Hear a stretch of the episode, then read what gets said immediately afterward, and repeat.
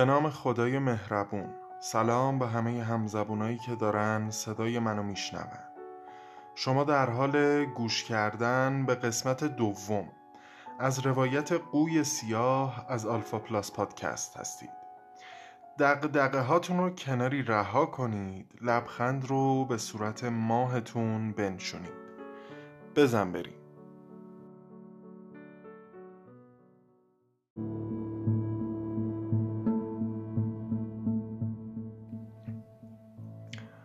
خب شنیدیم توی قسمت اول که قسمت معرفی نامه باید باشه یه جورایی که ما قراره چی بشنویم توی این فصل از پادکستمون، و موضوع هیجان انگیز و جالبی هم هست. در واقع بخش اول کتاب اسمش هست ناکتابخانه اومبرتو اکو یا اومبرتو اکوز آن لایبرری. داستان از این قراره که میگه آدمایی که واقعا میدونن دنیا چه مدلی کار میکنه، میدونن که علم و کتابایی که ما هنوز نخوندیم و نمیدونیم خیلی مهمترن از چیزایی که میدونیم و خوندیم. در واقع ما به اون مطالب و کتابایی که هنوز نمیدونیم و نخوندیم میگیم ناکتابخانه، علمی که ما هنوز بهش دسترسی نداریم. نویسنده میگه محل تولدش لبنان، جایی که مردم 3000 سال با 12 تا مذهب و دین مختلف به خوبی و خوشی و آرامش در کنار هم زندگی میکردن، تا اینکه قوی سیاه جنگ به وجود اومد. چیزی که مطلقاً هیچکس باورش نمیکرد. توی این 3000 سال اگر نارومی و دعوایی هم پیش می اومد بین یه گروهی از مسلمونا بود یا بین یه گروهی از مسیحی ها، هیچ وقت 2 تا مذهب و فرقه با همدیگه دعواشون نشده بود. همه می گفتن این جنگ حالا نهایتاً یه هفته دیگه تموم میشه، یا اگه نشه یه ماه دیگه همه چیز نرمال میشه. اما نشد، هیچ وقت نشد. تا الانی که من دارم این کتابو می نویسم 17 ساله که این جنگ هنوز هست.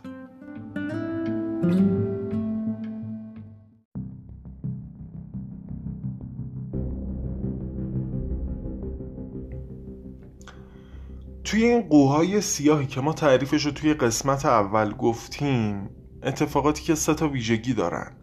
یکی این که خیلی اتفاق افتادنشون از انتظار ما دوره، اصلا احتمالش رو نمیدیم، انتظارش رو نداریم. دومین ویژگی اینه که عواقب و پیامدهای خیلی سنگین و عمیقی دارن، و سومین ویژگی اینه که قبل از اینکه اتفاق بیفتن برای ما پیش بینی پذیر نیستن، ولی بعد از اینکه اتفاق میفتن ما بهشون نگاه میکنیم و به نظرمون کاملا پیش بینی پذیر میومده یا منطقی. به این اتفاقات ما میگیم قوی سیاه. حالا نویسنده میگه توی هر قوی سیاهی مثل همین داستان جنگ لبنان 3 تا اتفاق میفته که نویسنده بهش میگه تاریخ و مثلث تیرگی، یعنی 3 تا دلیلی که ما در برابر تاریخ کوریم. میگه تاریخ مثل یه غذای رستورانه، یه محصول آماده که میاد روی میز ما، فقط ما نتیجه ها رو میبینیم. اینکه فلان حکومت سقوط کرد، فروپاشی بازارهای مالی، جا گرفتن کامپیوترهای شخصی توی زندگی مردم. اما بازیگرای پشت صحنه و وقایع پشت پرده رو ما نمیبینیم. چیزایی که توی آشپزخونه اتفاق میفتن، ممکنه حتی چند تا موش توی اون آشپزخونه رفت و آمد کنن، یا از مواد اولیه فاسد توی اون غذا استفاده شده باشه. حالا این 3 تا اتفاق چی هن که ما رو در مقابل تاریخ کور میکنن؟ اولیش اینه که ما توهم درک داریم. هممون فکر میکنیم اون چیزی رو که توی جهان میگذره کاملا میفهمیم. مثلا همین 1-2 هفته پیش یادمه که قیمت نفت رو میگفتن منفی شده. هر کیو میدیدی، از پیر و جوون و راننده تاکسی و شاتر و نونوا و کارمند و هر کسیو که میدیدی یه تحلیل منحصر به فرد از خودش ارائه میداد، در حالی که اکثرا حتی نمیدونیم یعنی چی که قیمت نفت منفی شده، یا اصلا نفت رو کی میخره، چطوری معامله میشه و همه اینها. دوم این که ما واقعیت ها رو تحریف میکنیم بعد از وقوعشون، و آروم آروم بعد از مدتی اصلا نمیشه فهمید که چی راسته و چی دروغ. اتفاقات تحت تأثیر اتفاقات بعدی و نتایجی که به ظهور میرسن تحریف میشن و دیگه هیچکس اون واقعیت اصلی و اون اتفاق اصلی رو بدون قضاوت و بدون اینکه به نفع خودش تفسیر کنه یادش نمیاد. و سوم که ما خیلی زیاد برای منابع و اطلاعاتمون ارزش و اعتبار قائل میشیم و اصلا شک نمی کنیم بهشون. ذهن ما آدما یه ماشین توجیه خیلی پرقدرته، با ربط دادن خیلی وقایع کاملا بی ربط به هم سعی میکنه که اتفاقات گذشته رو توجیه کنه و واقعیت رو تحریف کنه. مثلا اون چیزایی که از دست دادیم خیلی بهتر از واقعیت به ما یادآوری میشه.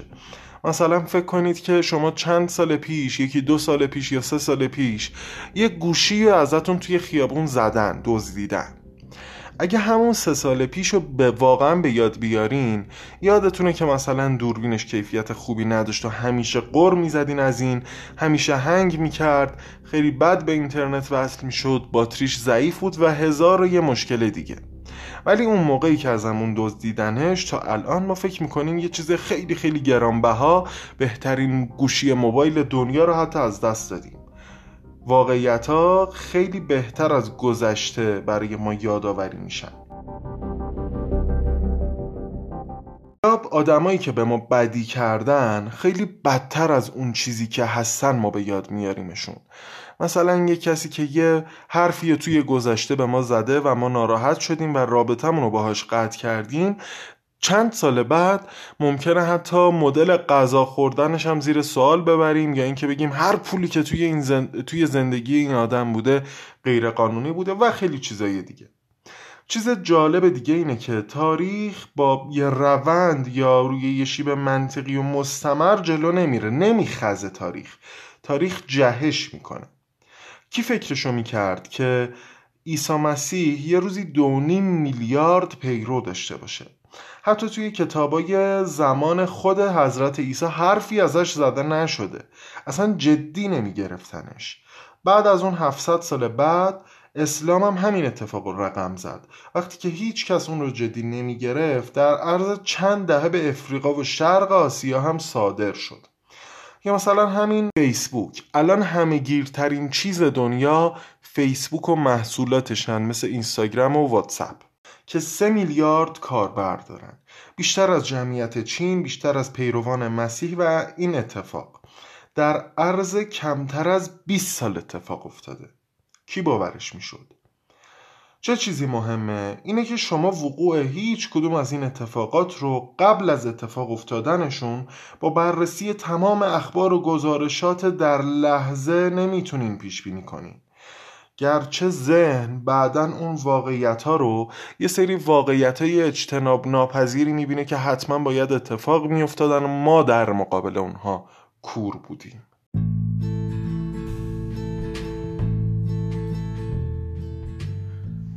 نویسنده میگه پدر بزرگ من یه زمانی توی لبنان وزیر دفاع و بعدترم معاون نخست وزیر بود. یه آدم کله گنده‌ای بود برای خودش. توی تموم این سالا اون از نظر اینکه چه چیزی میدونه و پیش بینی میکنه برای آینده با راننده لیموزینش خیلی تفاوتی نداشت. هر دوتاشون یه روزنامه میخوندن، یه اخبار میدیدن و یه وضعیت مشابهی رو توی خیابونا و از زبون مردم میشنیدن. در واقع یه آگاهی کمابیش برابری از وضعیت داشتن. اما اون راننده میدونست که متخصص نیست توی تحلیل کردن این اخبار. اما پدر بزرگ من چون درس خونده بود و نخبه، فکر میکرد که هر پیشبینی که بکنه درسته، مثل بقیه نخبه های درس خونده. اما اینطور نبود. از طرفی روزنامه ها و اخبارها وقایع رو اون طوری تحلیل میکنن و مینویسن که به نتیجه دلخواه خودشون برسن. در نتیجه هرچی شما بیشتر روزنامه بخونید کمتر میدونید. واقعیت ها ذهنتون رو گمراهتر و مسمومتر میکنه. چیز دیگه‌ای که باعث گمراهی ما میشه مرزبندی ها هستن. مثلا لبنان تا قبل از جنگ یک کشور مدیترانه‌ای محسوب میشد و بعد از جنگ شد یک کشور خاورمیانه‌ای. انگار یه نفر اونو از سواحل مدیترانه کشیده باشه و هل داده باشه سمت شنای عربستان. یا برای مثال اتحاد امروز مسیحی‌ها و یهودیای اسرائیل در قرن 19 هم یه معمای مسخره بود که کسی باورش نمی‌کرد. در واقع در اون زمان مسلمان‌ها و یهودی‌ها با هم متحد بودن و مسیحی‌ها بر ضد این دو. زیاد دیدیم که گروهی در آغاز جریانی توی یه جناح خاصی هن، اما کمی بعدتر منافعشون عوض میشه و جز گروه دیگه ای میشن. ما بهشون میگیم حزب باد. قائل شدن مرزبندی بین آدم‌ها و چیزها لازمه، ولی باید بدونیم که هیچ مرزی قطعی و دقیق نیست. مرزبندی‌ها پیچیدگی‌ها رو برای ما کم می‌کنن، ولی ما رو به سمت فهم اشتباه از جهان سوق میدن. برای مثال امریکایی‌ها فکر می‌کردن که اسلام رادیکال یا همون گروه‌های تروریستی مثل القاعده و داعش و این گروه‌ها یاور اونها در برابر کمونیسمن، تا اینکه برج‌های دوقلوی منهتن توی 11 سپتامبر فرو ریخت. در واقع هیچ کس و هیچ چیز و هیچ پدیده‌ای تنها یک بعد، نفع و رویه نداره که بشه اونها رو توی یه دسته‌بندی مطلق قرار داد. در ادامه نویسنده میگه من موقعی که توی بازار سرمایه و سهام وارد شدم فهمیدم که اطلاعاتی که اخبار و تلویزیون و روزنامه به ما میدن فایده نداره و حتی میتونه مضر باشه برای ما. چرا؟ اول اینکه اطلاعاتی که میلیونها و میلیاردها آدم به اونها دسترسی داشته باشن برتری خاصی برای ما ایجاد نمیکنه. و دومین دلیل چیه؟ اینه که این اخبار میتونن حتی ما رو هدایت کنن به سمتی که ما یه کار خاصی رو انجام بدیم و ما ضرر کنیم و یه گروه خاصی سود بکنن.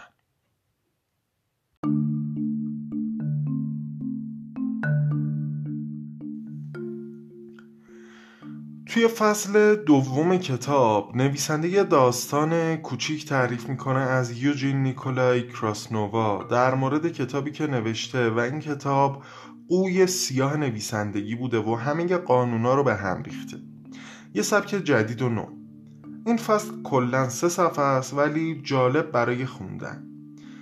فصل سوم کتاب علی رغم اینکه قبلتر گفته شده مرزبندی ها میتونن ما رو گمراه کنن، به ما یه مرزبندی لازم رو معرفی میکنه. نویسنده میگه اگر ما برای مرزبندی هامون قطعیت قائل نشیم میتونن کمک کننده و یا حتی لازم و حیاتی باشن. یعنی اینکه مرزبندی هامون احتمال استثناء و تغییر دارن. این مرزبندی مرز بین 2 تا ناحیه است، 2 تا گروه از متغیرها است که یکیشون اکستریمینستان تعریف شدن و یکیشون مدیوکریستان که توی کتابی که به فارسی ترجمه شده به کرانستان و میانستان. حالا یعنی چی؟ برای فهم این مرزبندی باید چند تا مثال بزنیم. مثلا شغل یه پزشک، یه وکیل یا یه سلمونی رو در نظر بگیریم. شغل اینها مستقیما بستگی داره به ساعت کاریشون، یعنی حتی سلمونی سر کوچه ما در واقع فارغ از اینکه دستمزد و میزان درآمد کاری اونها چقدره توی یه ساعت 1000 تومان یا 10 میلیون، بازم میزان درآمد اونها بستگی داره به زمانی که روی کارشون میذارن و تعداد مشتری اونها که این 2 تا عامل محدودیت داره. اما برای مثال یه نویسنده رو در نظر بگیرید. برای مثال جی.کی. رولینگ، خالق مجموعه هری پاتر. میلیون ها نفر این کتابا رو خریدن، خوندن و خواهند خرید و خوند. اما خانم رولینگ فقط یک بار این کتاب رو نوشته. در واقع مجبور نیست که هر موقعی که یه نفر میخواد این کتاب ها رو بخونه یک بار دیگه این کتاب ها رو بنویسه. یا خواننده‌ای که یه اثری میسازه، یه موزیکی میسازه و تا سالها اون رو میفروشه و هر بار که یه نفر بخواد اون رو بشنوه لازم نیست اون رو از نو برای اون بخونه. اما قبل از اینکه ضبط صوت و اینجور چیزا اختراع بشه، اگر یه خواننده‌ای میخواست تعداد شنونده‌هاش رو 2 برابر کنه، برای مثال توی یه سالن کنسرت 500 نفری میخواست تعداد شنونده‌هاش رو 2 برابر کنه، باید 2 سانس اجرا میکرد 2 بار میخوند. این شغلا مثل معامله‌گری بورس، نویسنده ها، کارگردان ها، خواننده ها، عوامل فیلم ها، شغلهایی با درآمد انفعالی یا بالنده نام دارن که توی کرانستان جا میگیرن.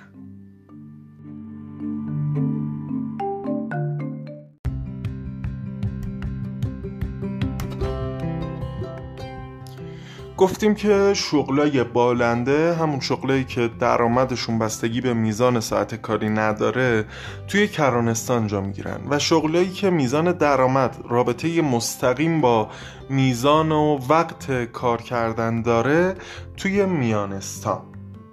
حالا میانستان و کرانستان فقط در مورد شغل که نیست، در مورد هر متغیریه که توی این دنیا وجود داره.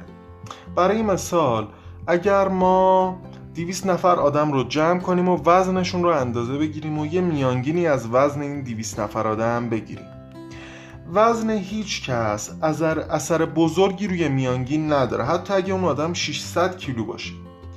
اما اگر میزان ثروت 200 نفر رو اندازه بگیریم و به حسب اتفاق بیل گیتس هم جزو اون 200 نفر باشه، با حدود 100 میلیارد دلار ثروت، مجموع ثروت اون 199 نفر تقریباً برابر خطای گرد کردن ثروت بیل گیتس. اینجا وزن یه متغیر میانستانی و ثروت و درآمد یه متغیر کرانستانیه. ویژگی‌های متغیرهای میانستانی و کرانستانی رو اگر بخوایم بررسی کنیم، اینه که در میانستان بالندگی وجود نداره. تأثیر شانس خیلی کم، آروم و ملوه. اعضای اون جامعه همه عضو عادی محسوب میشن. برنده ها یه برش عادلانه و به نسبت از کیک یا پاداش یا درآمد رو میگیرن. هرچی ما توی تاریخ به عقب بریم، رویدادها و متغیرهای بیشتری میانستانی بودن، مثل خوانندگی قبل از اختراع ابزارهای ضبط صدا.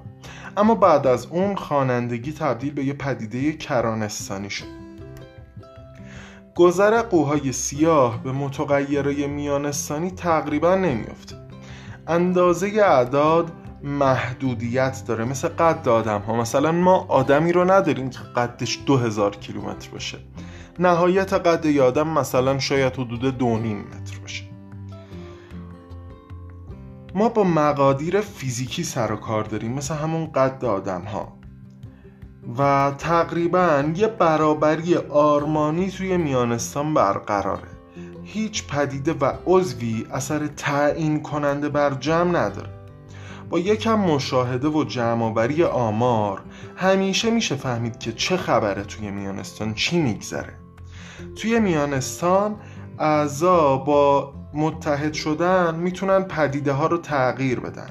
مثلا اگر همه اعضایی که وزنشون رو اندازه گرفتیم قرار بذارن که پرخوری کنن، میتونن 10 کیلو میانگین وزن رو تغییر بدن، ولی یه نفر آدم هر چقدرم که وزنش اضافه بشه نمیتونه تغییر چندانی توی میانگین به وجود بیاره. پیشبینی از روی وقایع گذشته توی میانستان آسونه، یعنی با بررسی وقایع گذشته متغیرهای میانستانی میشه آیندهشون رو پیشبینی کرد.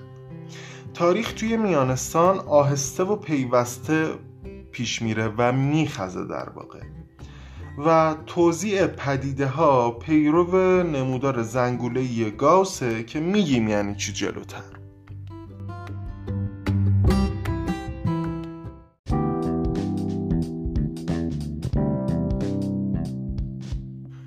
اما ویژگی‌های متغیرهای کرانستانی دقیقاً برعکس چیزایی هستن که گفتیم. یعنی یکی این که بالنده هستن، 2 این که نقش شانس توی اونها شدید و افسار گسیخته است و تعیین کننده.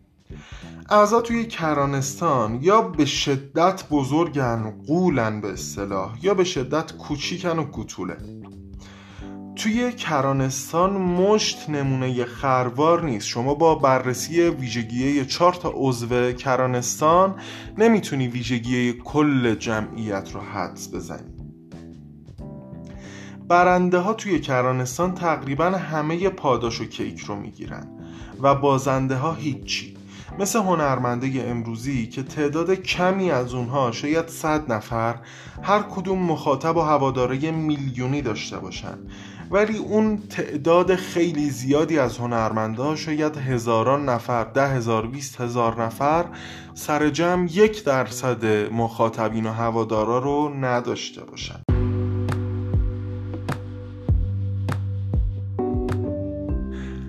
هرچی که توی تاریخ و زمان جلوتر میریم و به پیش میریم، احتمال این که یه شغل، یه عرصه یا یه متغیری از میانستان به کرانستان انتقال پیدا کنه بیشتر میشه. متغیره کرانستانی در برابر قوهای سیاه خیلی تأثیر پذیرن. حالا این تأثیر میتونه آسیب باشه یا رشد، یعنی میتونه خیلی آسیب بزنه به متغیره کرانستانی قوی سیاه یا به شدت اونها رو رشد بده. اعداد و ارقام توی کرانستان محدودیت فیزیکی ندارن، مثل موجودی حساب بانکی، و بیشترم با اعداد سر و کار داریم تا متغیره فیزیکی، مثل فالوورای یه هنرمند توی اینستاگرام. نابرابری خیلی شدیده توی کرانستان، از این نوع که برنده همه چیز رو میبره و بازنده هیچیو. چند تا پدیده و عضو به سرنوشت و نتیجه جمع اثرگذارن و نیاز به اتحاد کل جامعه نداره. توی میانستان گفتیم که اگه همه اعضا برای مثال تصمیم بگیرن که پرخوری بکنن، میتونن چندین کیلو میانگین وزن رو زیاد بکنن، ولی توی کرانستان از دست رفتن مثلا ثروت بیل گیتس توی اون جامعه 200 نفری میتونه کل میانگین رو از هم بپاشونه، یا بیل گیتس میتونه توی یه سال ثروتش رو 2 برابر بکنه که بازم یه تغییر شدید توی میانگین به وجود میاره.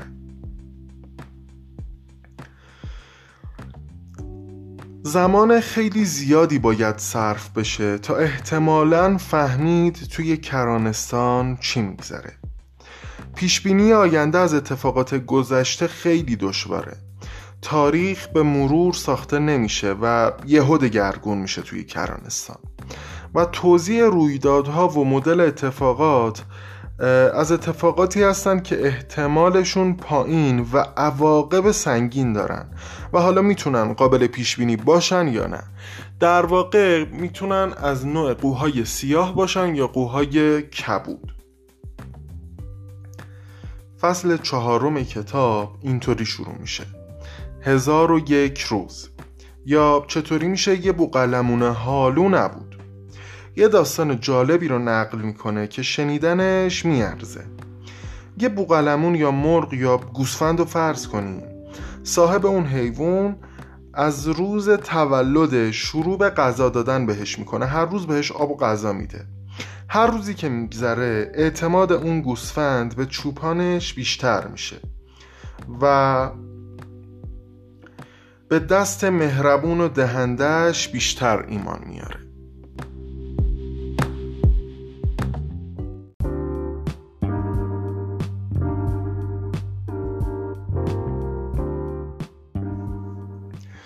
و 1000 روز از این قضیه آبودونه دادن میگذره و توی روز 1001 که اعتماد اون حیوان به اوج خودش میرسه، چوپان یا صاحب اون حیوان اون رو به دست قصاب میسپره که بکشتش. اون حیوان بر اساس اطلاعاتی که هر روز میدیده و میگرفته بیشتر به چوپان اعتماد میکرده و ناگهان یه اتفاقی میفته که اصلا انتظارشو نداشته و احتمال اتفاق افتادنشو نمیداده. این اتفاق که کشته شدن به دست چوپانه، از نظر گوسفند یا بوقلمون یه قوی سیاهه، اما از نظر چوپان یا قصاب چطور؟ این داستان رو به هر زمینه‌ای مثلا اقتصاد میشه تعمیم داد و ما میبینیم که بارها اتفاق افتادن در طول تاریخ، مثلا توی بانکداری و سرمایه گذاری، بازار مسکن و همه اینها. درست در زمانی که سوددهی و همه چیز توی بهترین حالت بوده، فروپاشی اتفاق افتاده، یا صلح و آرامش دنیا قبل از جنگ جهانی اول و دوم، درست مثل آرامش قبل از طوفان. اینم مشکل علم تجربی و استقراست. اینکه ما بر اساس دانسته‌های محدودمون و نادانسته‌های بی‌نهایت احتمالات آینده رو پیش بینی می‌کنیم. درست مثل منفجر کردن یه ساختمون با دینامیت یا فروپاشی بازارها یا زلزله، معمولاً قوهای سیاه منفی در چند ثانیه یا نهایتاً چند ساعت اتفاق می‌افتن و همه چیز رو نابود می‌کنن. اما قوهای سیاه مثبت مثل نفوذ کامپیوتر، موبایل و اینترنت به زندگی ما ممکنه چندین سال اتفاق افتادنشون طول بکشه. این شاید کمی دردناک به نظر بیاد، اما یه جنبه مثبت داره. جنبه مثبت این طولانی شدن قوهای سیاه مثبت اینه که ما میتونیم اون موجها رو توی اوایلی که دارن اتفاق میفتن ببینیم و سوار اون موجها بشیم و از اونها سود ببریم. ما با دونستن وجود قوهای سیاه میتونیم به کل دانسته هامون به همه چیز شک کنیم که ابداً قصد همچین کاری رو نداریم، یا اینکه ذهنمون رو بازتر کنیم و انتظار هر اتفاقی رو داشته باشیم، درست مثل چوپان و قصاب در قضیه بوقلمون. ما آدما دوست داریم که فکر کنیم توی میانستان زندگی میکنیم، اما اینطور نیست. پس باید برای قوهای سیاه آماده باشیم.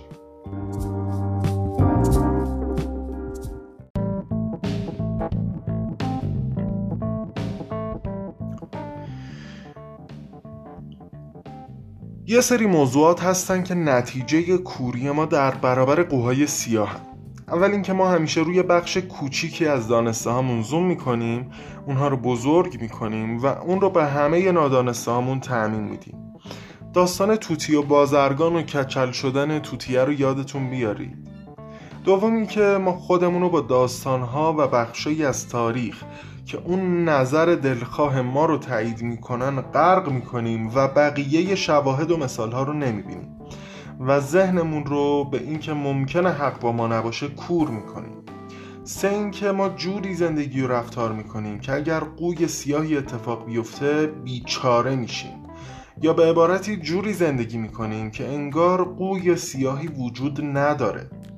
چهارم این که چیزهایی که ما از گذشته میدونیم و تجربیات گذشتگان همه اتفاق نیست و تاریخ قوهای سیاه رو از دید ما پنهان میکنه. اشتباه دیگه اینه که ما روی یه سری از قوهای سیاه که قبلتر اتفاق افتادن زوم میکنیم و بقیه رو ندید میگیریم، اونهایی که هنوز نمیتونیم بفهمیم چطوری و چرا اتفاق افتادن. درست مثل همون رفتاری که توی تاریخ با دانسته هامون میکنیم. فصل پنجم کتاب عنوانش هست تایید بی تایید و با مثال زدن یه سری نتیجه گیری های اشتباه بر اساس خطاهای خیلی کوچیک اما سرنوشت ساز منطقی شروع میشه. فرض کنید من به شما بگم که من دیشب رفتم و روی یه ریل قطار خوابیدم، اما زندم، پس خوابیدن روی ریل قطار خطری نداره. یا اشتباه گرفتن گزاره اکثر تروریستا مسلمونن با گزاره‌ای که اکثر مسلمونها تروریستن. در گزاره اول ما در مورد 1 نفر از 100,000 نفر مسلمان صحبت میکنیم که تروریسته، اما در گزاره دوم در مورد اکثریت جمعیت بیش از 1 میلیارد نفر مسلمان صحبت میکنیم، در مورد 1/7 جمعیت جهان. چقدر تفاوت هست بین این دو گزاره؟ یکم فکر کنید بهش. این یکی از خطاهای ذهنی ماست که باعث میشه کوری ما در برابر قوهای سیاه اتفاق بیفته. یکی دیگه این که ما فکر میکنیم مدرک و سند آوردن برای حرفی نشونه قطعیت اونه. فرض کنید اولین نفری که توی دنیا به کووید-19 گرفتار شد زنده میموند. پزشکا میگفتن که این یه سرماخوردگی ساده و بیخطره و اصلا احتمال مرگ نداره.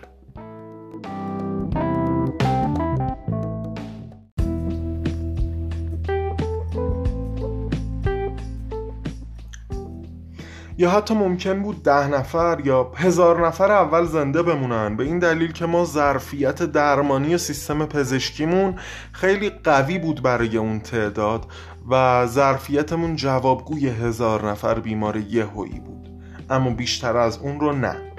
در واقع این که ما نشونه‌ای بر رد فرضیه‌ای پیدا کنیم میتونیم نتیجه بر نادرستی اون بگیریم، اما نشونه هایی که صادق بودن اون فرضیه رو توی نمونه های خاص نشون میدن به این معنی نیست که اون فرضیه 100% درسته و جواب میده. برای مثال ما اگر یه نفر رو در حین قتل ببینیم میتونیم بگیم که اون 100% گناهکاره، اما به این دلیل که کسی رو هیچ وقت در حین یه قتل ندیدیم نمیتونیم بگیم اون قطعاً بیگناهه. بعضی اوقات نبود نشانه بیماری رو با نشانه نبود بیماری ما اشتباه میگیریم.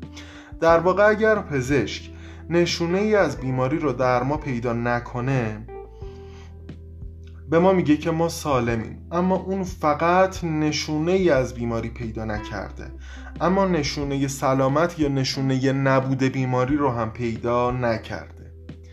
یکی از چیزها و کارهایی که به ما کمک میکنه خودمون رو در برابر قوهای سیاه آماده کنیم اینه که دائما در حال جستجو برای نشونه های نقض و شکست خوردن استراتژی هامون باشیم، یعنی بگردیم دنبال این که این روندی که ما داریم پیش میریم چطوری میتونه شکست بخوره و اون باگ ها رو بتونیم برطرف کنیم تا قوهای سیاه رو بشناسیم و اینطوری خودمون رو قوی تر کنیم و از راه قوهای سیاه منفی و بدیومن کنار بکشیم خودمون.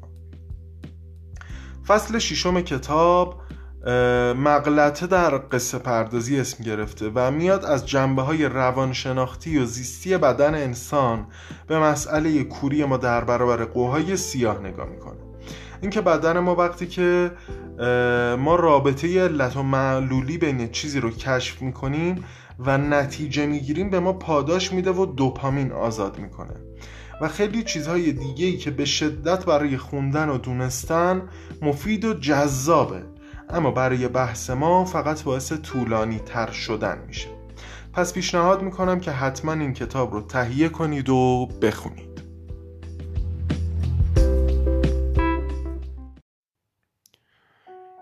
خب این قسمت از پادکست ما هم به آخر خودش رسید. چند تا نکته هست، این که ما سعی میکنیم از این به بعد پادکست رو اول روی اپلیکیشن های پادکچر منتشر کنیم و یه روز بعدش یا 2 روز بعدش روی تلگرام، برای اینکه اون آماری که ما لازم داریم و اون شنونده‌ای که به درد ما میخوره روی اپ‌های پادگیر هست، ولی در نهایت اون رو روی تلگرام هم قرار میدیم که اگر کسی به هر دلیلی نمیتونه اپ‌های پادگیر رو نصب کنه از اون طریق دسترسی پیدا بکنه.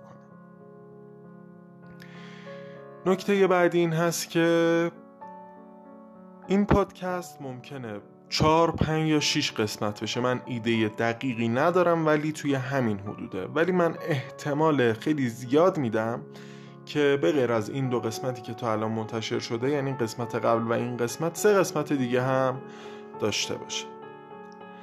حرف دیگه این نیست، فقط این که ازتون خواهش میکنم ما رو حمایت کنید و بقیه معرفی کنید و باعث دلگرمی بیشتر ما بشید تا ما هم بتونیم خیلی منظمتر و بهتر کارمون رو منتشر کنیم. ممنونم که به من گوش کردید، وقتتون رو در اختیار من گذاشتید. براتون آرزو میکنم که خوشحال و خندون باشید، ثروتمند و پولدار و سلامت و به هر چیزی که توی زندگیتون میخواین برسین. الهی آمین. خدا نگهتون داره برامون.